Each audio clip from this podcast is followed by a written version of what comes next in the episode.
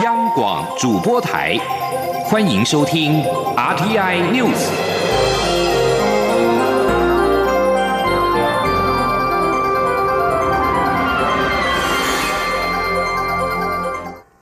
各位好，我是主播王玉伟，欢迎收听这节央广主播台提供给您的 RTI News 新闻。首先带您关注。针对美国与中国高层官员在阿拉斯加会谈之后的区域及台海情势，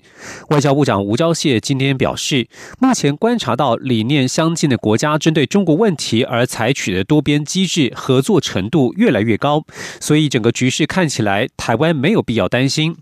吴钊燮同时强调，台美关系坚若磐石，之前解除了台美交往限制没有问题，还在持续往前走。对台军售方面也绝对。不会走回头路。今天记者王兆坤的采访报道。外交部长吴钊燮在立法院答询指出，美中高层官员见面一事必须从整体国际局势角度进行评估，包括四方安全对话、美日二加二会谈、美韩二加二会谈、美国国防部长访问印度、美国国务卿赴欧参加北约峰会等动态发展。可见，面对中国问题的相关合作程度正在持续提升。他说：“整个局势看起来，我们台湾没有必要担心。我们只看到这些理念相近国家的这个结合是越来越紧密。我们看到多边的这个机制在针对中国的这个问题上面，大家的合作的这个程度是越来越高。”吴钊燮表示，台美关系坚若磐石，国会议员也持续以具体行动支持台湾。例如，美国联邦众议员日前提出的台湾升级法案，我方对此表示感谢。并将与美国行政部门资商，推进台美在安全等层面的合作关系。关于台美洽签自由贸易协定的进度，立委关切此事是否列入美国政府的优先名单。吴钊燮表示，我方在持续争取。至于中断多年的台美贸易暨投资架构协定何时可以恢复对话，吴钊燮则指出，今年应该有机会。另一方面，博留总统即将来台访问。立委同时关注蔡英文总统今年的出访计划。吴钊燮表示，现在仍无法确定疫情能否在今年底前告一段落，所以目前没有进行相关规划。中央广播电台记者王兆坤台北采访报道。我国拉美友邦巴拉圭日前因为疫苗问题引发社会动荡以及台巴邦交疑虑，外交部长吴钊燮今天表示，因为中国疫苗外交的介入，本来看到巴拉圭的形势是有些紧张，不过由于中国的过度介入，反而造成巴国政府对中国不满，他们现在对中国是深恶痛绝，因此台巴关系相当稳固，不会有问题。美国国务卿布林肯二十三号展开上任之后首次对欧洲的访问。他在布鲁塞尔与北约秘书长史托滕伯格会面，除了表达美国对北约的坚定承诺，两人也多次提到中国及俄罗斯对国际秩序造成的威胁。史托滕伯格把应对中国崛起的挑战放入北约二零三零愿景报告当中，呼吁三十个北约成员国在科技、大资料和网络通讯这些。技术安全挑战上团结一致。布林肯在当天还与意大利、捷克、匈牙利、波兰、斯洛伐克外长会面，在会中也都谈到了中国议题。另外，中国遭到欧盟、美国、英国、加拿大联手针对新疆人权侵犯议题实行制裁。中国官方不仅在言辞上反应激烈，还对欧盟实行反制裁。欧洲议会则宣布暂停欧中投资协定的审议。分析认为，中国在外交上的激进做法正把欧盟推向华盛顿。德国智库全球公共政策研究所所长。托斯滕本纳表示，欧洲国家在对中政策上一直有其经济考量，但是中国的强硬做法会带来副作用。北京正在把欧洲人推向华盛顿的怀抱。继续要关注的是国内的能源议题。近来有民调指出，有过半的民众支持反莱猪以及真爱早教两项公投案，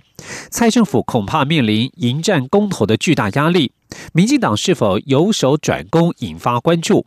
对此，民进党发言人周江杰今天表示，民进党面对公投案的讨论过程当中，行政团队会尽其可能搜集多元意见，寻求最佳策略。现阶段无所谓主攻或是避战，也会持续与社会各界及关心公投的团体沟通。前听记者刘玉秋的采访报道。对于渴望在五月成案、八月投票的反莱猪及真爱早教两项公投案，根据台湾民意基金会公布的最新民调显示，有高达百分之六十二赞成用公民投票的方式推翻蔡政府的莱猪进口政策。另外，也有百分之五十四的受访者乐见早教公投通过。蔡政府正面临官塘三阶迁址的巨大压力。针对如何扭转目前反莱猪及真爱早教公投的民意压力，民进党发言人周江杰表示。民进党中央针对蔡英文总统执政成果，规划了台湾正进步向您报进度施政说明会。面对各县市民众、社团领袖说明目前推动的各项施政绩效以及进度，让基层民众与支持者能够在充分了解民进党施政成果外，也同时更了解八月相关公投提案的内容，避免被网络错假讯息或者是坊间耳语所误导。周江杰说，民进党对八月公投的态度非常明确。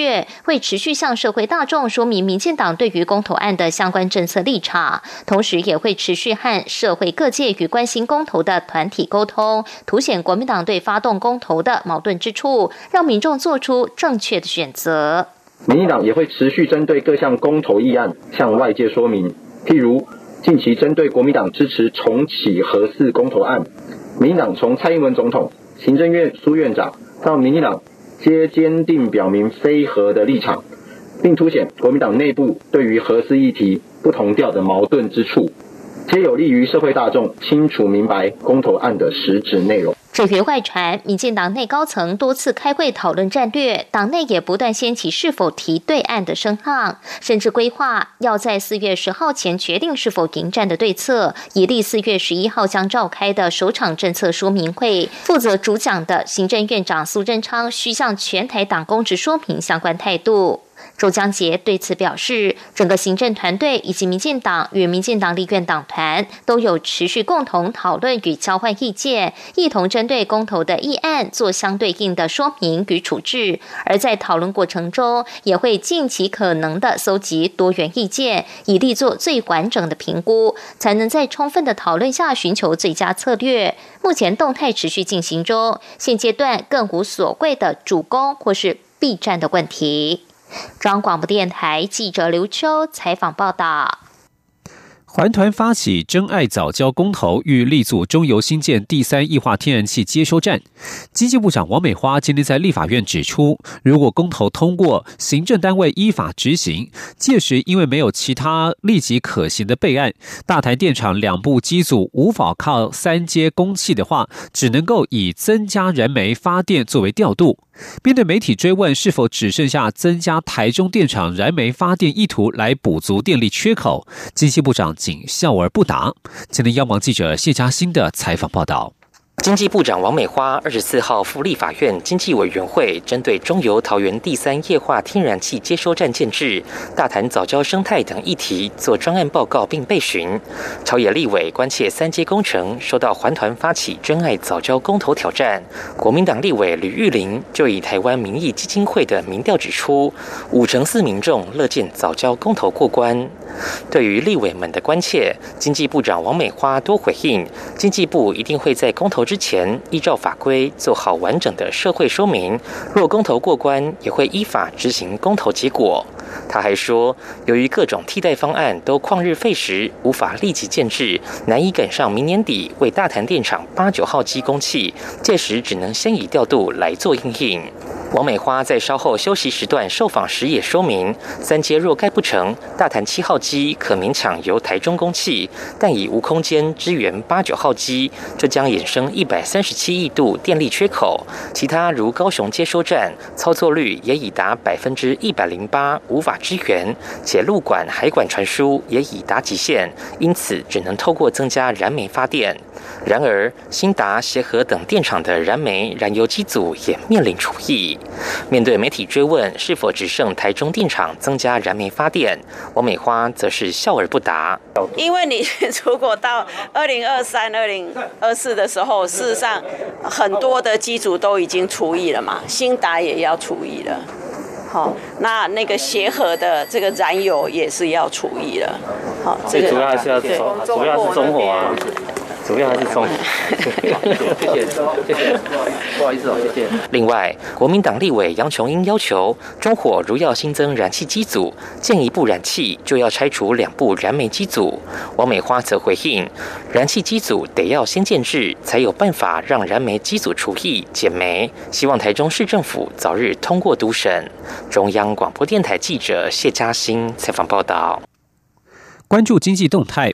元大宝华综合经济研究院今天公布今年最新的经济成长率预测为百分之四点四，比上一次预测的百分之三点一大幅上修一点三个百分点。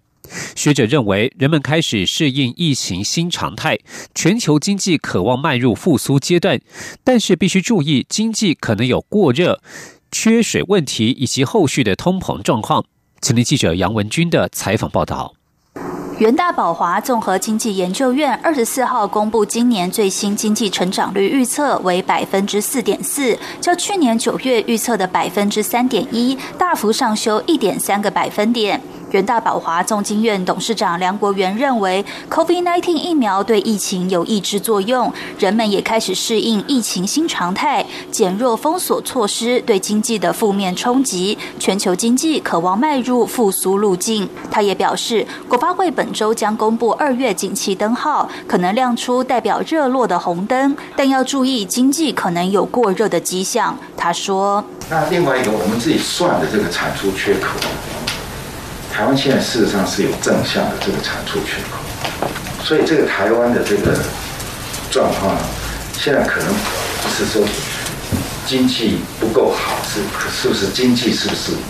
有稍微过热的这样的一种迹象。梁国元也指出，台湾一直面临五缺问题，今年缺水问题再度浮现，一旦缺水的问题恶化，势必对台湾经济造成冲击。梁国元也提到，今年前两个月的油价升高，因为运输成本的提升，黄豆、玉米、小麦等农产品价格走扬，也让全球高度关注通膨可能过热，因此他们也上修今年消费者物价指数到百分之一点。点三五，但台湾应该还在可控的范围内。中央广播电台记者杨文君台北采访报道。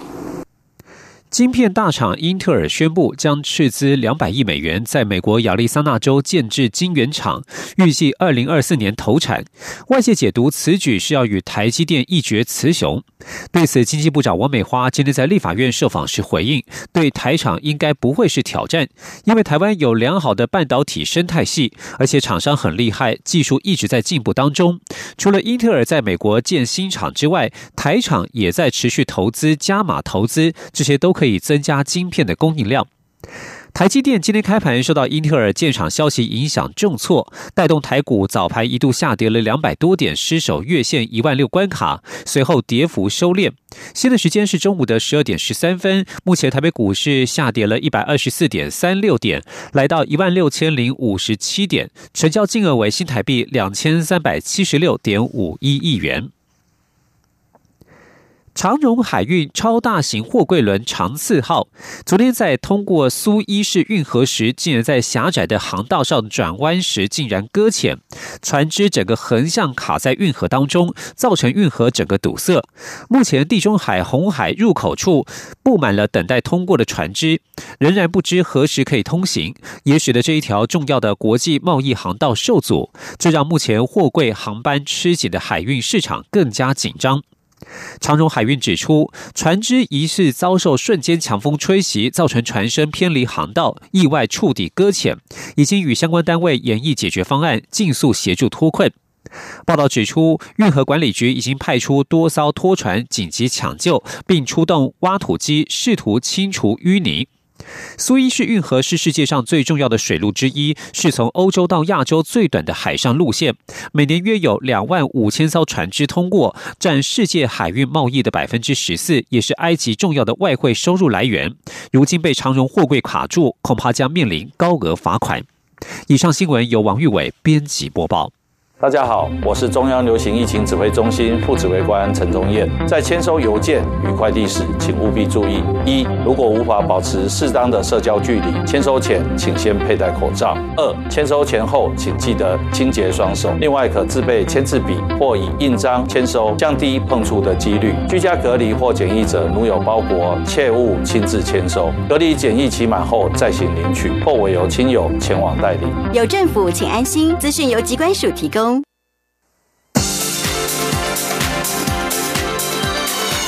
这里是中央广播电台台湾之音，欢迎继续收听新闻。听众朋友您好，我是张顺祥，欢迎您继续收听新闻。副总统赖清德今天出席世界台湾商会联合总会年会的时候表示，台湾今年经济成长率预估将达百分之四点六四。这是二三十年第一次超越中国大陆发展，和两千万人口以上的国家相比，台湾排名第一。目前为止，台商回台投资高达一兆两千亿元台币，预估可以创造十万个工作机会。世界台湾商会联合总会二十三、二十四号在台北的圆山饭店举行第二十六届年会。并在二十九号举行闭幕典礼，预计超过三百位台商代表出席。全球六大洲大概有四百四十位的台商透过线上视讯方式与会。副总统赖清德、台北市长柯文哲身兼世界台商之友会会长的立法院副院长蔡其昌、侨委会委员长童振源等人与会。赖副总统致辞肯定总会长梁辉腾带领世界台商总会有非常杰出的表现。总统府前发言人丁允恭在高雄市新闻局长任内爆发桃色风波，遭到监察院移送惩戒法院。惩戒法院今天宣判，认为丁允恭行为放荡不检，严重的伤害政府跟公务员的形象，因此判决丁允恭撤职，并停止任用两年。记者欧阳梦平的报道。前总统府发言人丁允恭在高雄市新闻局长任内爆发桃色风波，监察院调查后认为构成性骚扰、有辱官箴，在一月间通过弹劾，并移送惩戒法院审理。丁允恭在惩戒法院于三月初开庭时曾表示，对于在办公室从事不宜行为感到抱歉，也已经请辞总统府发言人一职，但绝无监察院所指控的性骚扰。本案在今天上午作出判决，惩戒法院书记官长林玉平在宣判后说明，丁允恭身为高雄市政府新闻局长，其个人行止洞见观瞻，本应保持高尚品格、端正举止，却任性而为，在新闻局长办公室内与歪女发生性行为三次，在职务宿舍发生性行为一次，歪女并曾堕胎两次，之后又贸然在脸书上公开贴出与歪女的亲密合照，造成。歪女后续工作上的困扰，其行为放荡，重伤政府及公务员形象。但丁允恭坦诚此事，且有悔意，因此做出撤职等惩戒。林玉平说：“其行为放荡不检，且有失谨慎，严重损害政府信誉及公务员形象，已经违反公务员服务法第五条，未维持公务纪律，自有惩予以惩戒的必要。因此。”本件合议庭判决丁允恭撤职，并停止任用两年的惩戒处分。至于丁允恭被指控性骚扰的部分，惩戒法院认为，在丁允恭与脸书张贴的合照中，两人均衣着整齐，面对镜头，歪女头靠在丁允恭的肩上，另有一不详男子背对镜头坐在附近。这张照片只能认为两人有亲密的男女朋友关系，难认为含有性意味或性别歧视等意涵。另外，两人在赖上的对话多是有关身心处境或生活现况的交谈，或是歪女请丁允恭。给予金钱援助、丁允恭应允资助等对话，也难认为是性骚扰，因此这部分不并附惩戒。根据《公务员惩戒法》第十二条，遭撤职人员于停止任用期间届满再任公务员者，两年内不得升迁或任主管职。中央广播电台记者欧阳梦平在台北采访报道。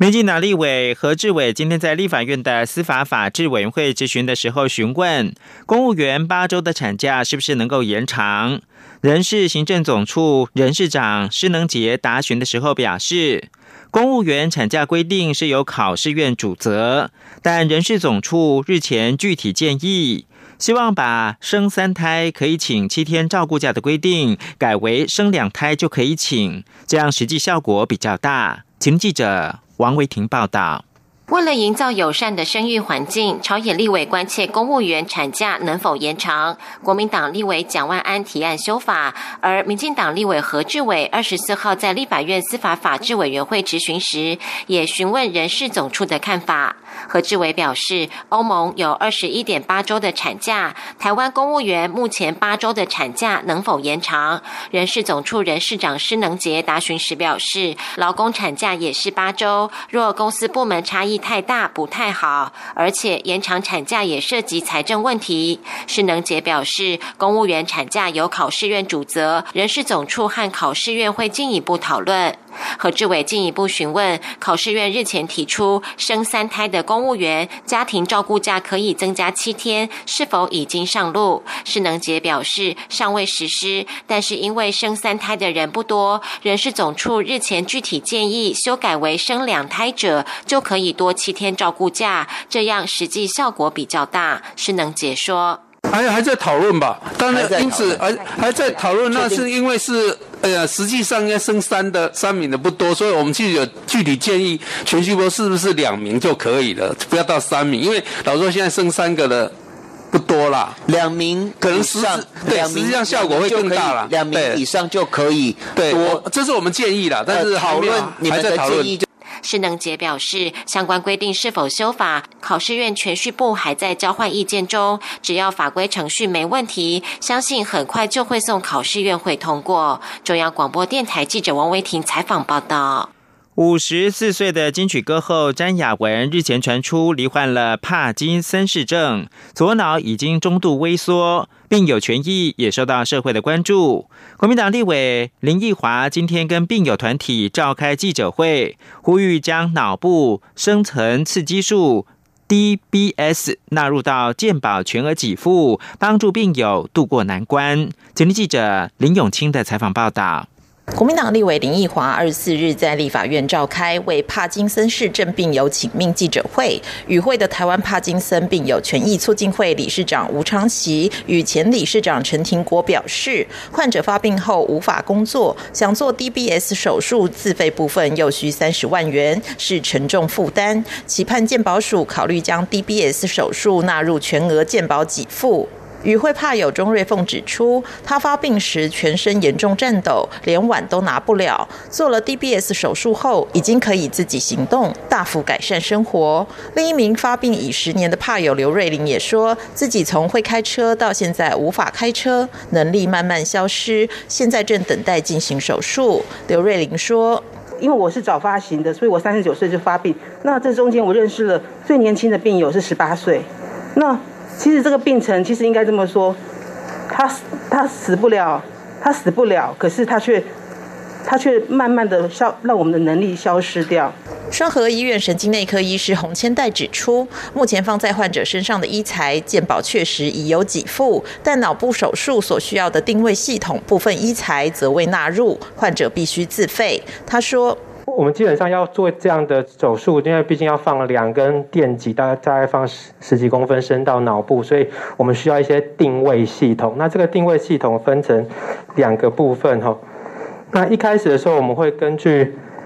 核磁共振的图像来患者核磁共振的图像，在手术室中进行一个三 D 的立体定位。那这个立体定位的部分，当然我们是希望越精准越好，因为。只要大概偏，即使有一或两毫米的偏差，其实那个电极的效果不止没效，可能会电到一些我们不想要的副作用跑出来。与会健保署官员表示，针对 DBS 手术的给付项目已逐年纳入，只要有学会提出最新医材，健保署都会召开专家会议，审慎评估是否具备临床效益。央广记者林永清采访报道。立法院卫环委员会疫苗采购调阅专案小组争议不休，国民党团今天一早六点就抢占主席台，要求民进党依照议事程序提复议，不该直接删除议事录。双方激辩一个上午，国民党团总召费鸿泰跟民进党团的总召柯建明大概十一点左右进行协商，最后决议成立调阅小组的临时提案照案通过。成立时间则在朝野协商之后决定。央广记者刘品希的采访报道。立法院卫环委员会疫苗采购调阅专案小组战火延续，民进党团质疑十八号表决程序瑕疵，二十二号透过人数优势表决删除部分议事录内容。立法院卫环委员会二十四号再次安排环保署长张子静业务报告，国民党团祭出假动，一早六点便抢占主席台反击，双方唇枪舌战一上午。民进党立委苏巧慧表示，当时国民党籍赵伟陈玉珍处理成立疫苗调阅小组的提案。时没有完整说明提案，也没有让在场立委表达意见，只花十八秒就通过，质疑程序瑕疵。民进党立委陈莹要求国民党立委离开主席台，让卫环委员会顺利开会。为了全民买到疫苗的这个利益，我们要让我们的人民可以打到疫苗，我们一定要保证可以买到疫苗，所以中间不能中间不能出任何的差错。那一天已经告诉你们，我们的提案小组，我们不开会怎么处理这个提案？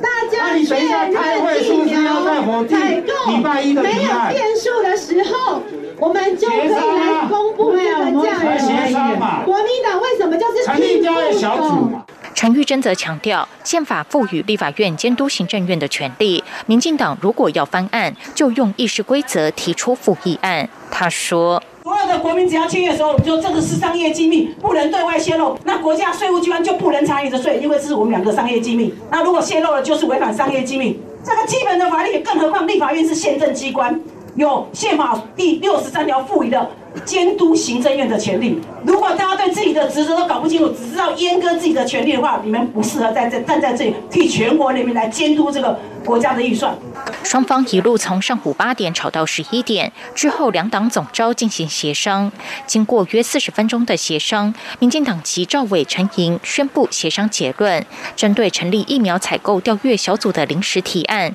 朝野协商照案通过。调阅小组的成立时间则交由朝野协商后决定。央广记者刘品熙在台北的采访报道。劳动部劳动力发展署今天发布新闻稿表示，春节期间过后，许多移工来台湾工作，近期经常接获雇主询问，移工的检疫费用是由谁来负担？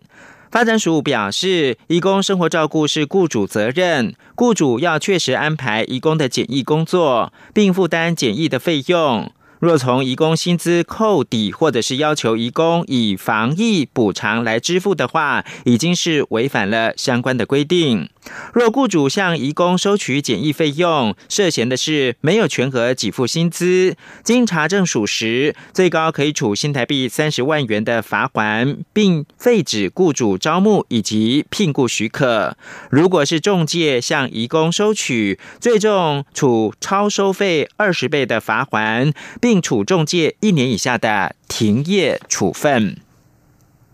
焦点关注到是东京奥运，日本加紧东京奥运的筹备工作，并通知各国奥运将如期的开幕。日本国会议员分工拜会各国驻日使馆，讨论各国冬奥参赛的事宜。日本参议员。魏藤圣一跟山谷李惠子二十三号拜访驻日代表谢长廷，并且关心台湾选手训练跟参与的情形。谢长廷表示，台湾已经有九个运动竞赛，总计是三十多位选手取得了参赛资格，另外并有田径跟棒球等多个项目等待争取。而因应新冠疫情扩大而延期一年的东京奥运的圣火传递，将在明天二十五号从福岛县的足球场出发，将以一百二十一天时间传遍日本全国，然后在七月二十三号奥运开幕式上面点燃奥运主场馆，也就是东京国立竞技场的火炬台。